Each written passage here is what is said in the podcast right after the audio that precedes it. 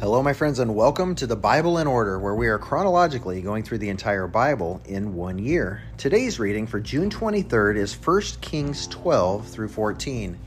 It's the beginning of the divided kingdom. You'll remember when Jesus met the woman at the well, and she was Samaritan. And there was this dialogue about how Jews don't like Samaritans, much less meeting a woman in public there was a huge rift between the Samaritans and the Jews, and this is the beginning of it right here in 1 Kings chapter 12. Now, Rehoboam is Solomon's son, and he becomes king. But you'll remember that God had told Solomon that the kingdom would be ripped out of his hand, all but one of the tribes. And so Rehoboam seals that fate by being pompous and refusing to listen to the advice of the elders. He's even he's just a, a seems like a entitled little brat. People come to him and say basically we've we've been burdened, we work really hard. Your father has been harsh to us. Lighten our, our burden. Rehoboam basically says no against the advice of the elders and so the people revolt.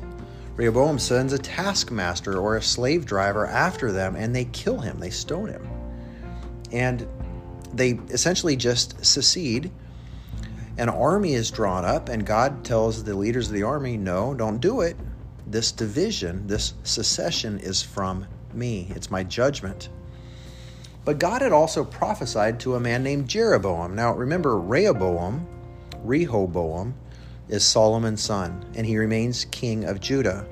But Jeroboam was a ordinary guy. He wasn't any kind of royalty, but he was a good worker, and he was noticed by Solomon and promoted for his good work. And then he received this prophecy that he would become king over Israel. Solomon tries to kill him, and so he flees and hides in Egypt, which is a recurring theme throughout Scripture. Jesus' family had to go to Egypt and hide, hiding in the world. So Jeroboam finds out about this secession. He comes back, they make him king. And then, even though he was given this kingship, he began to feel like he deserved it. And he was afraid that the people continuing to go to the temple, Solomon's temple, in, it's actually Yahweh's temple, but the temple built by Solomon in Jerusalem. He's afraid if the people keep going there, they're going to be influenced and they might even want to defect and go back to being part of Judah or under, um, under Rehoboam's reign. So he decides to make his own altars. And it's tragic because there's this shift of this hardworking man who's been raised up by God to now this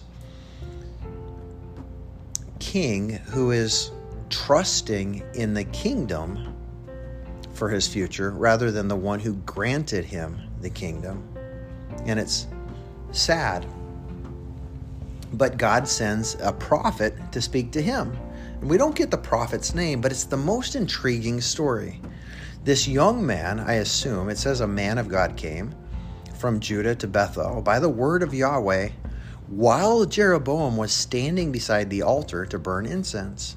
And the man cried out against the altar and basically prophesied the altar will now be ripped apart and the ashes that are on it will be poured out.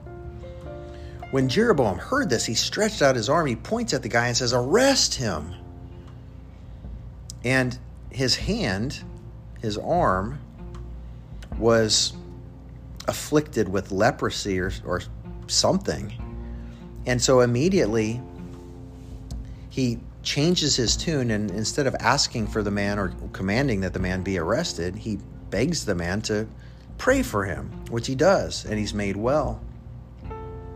But this man was told by God to go deliver this word and then get out of Dodge, not to stick around, not to eat, not to drink. And he's invited by the king to come back, and he refuses. But then he's met by another old prophet who says, Come with me. And at first he refuses, but the prophet tricks him, says an angel from God told him to invite this younger prophet back. So the younger prophet goes with the old prophet who has lied and then gets judged by a prophetic word from the old prophet who lied to him. And it costs him his life.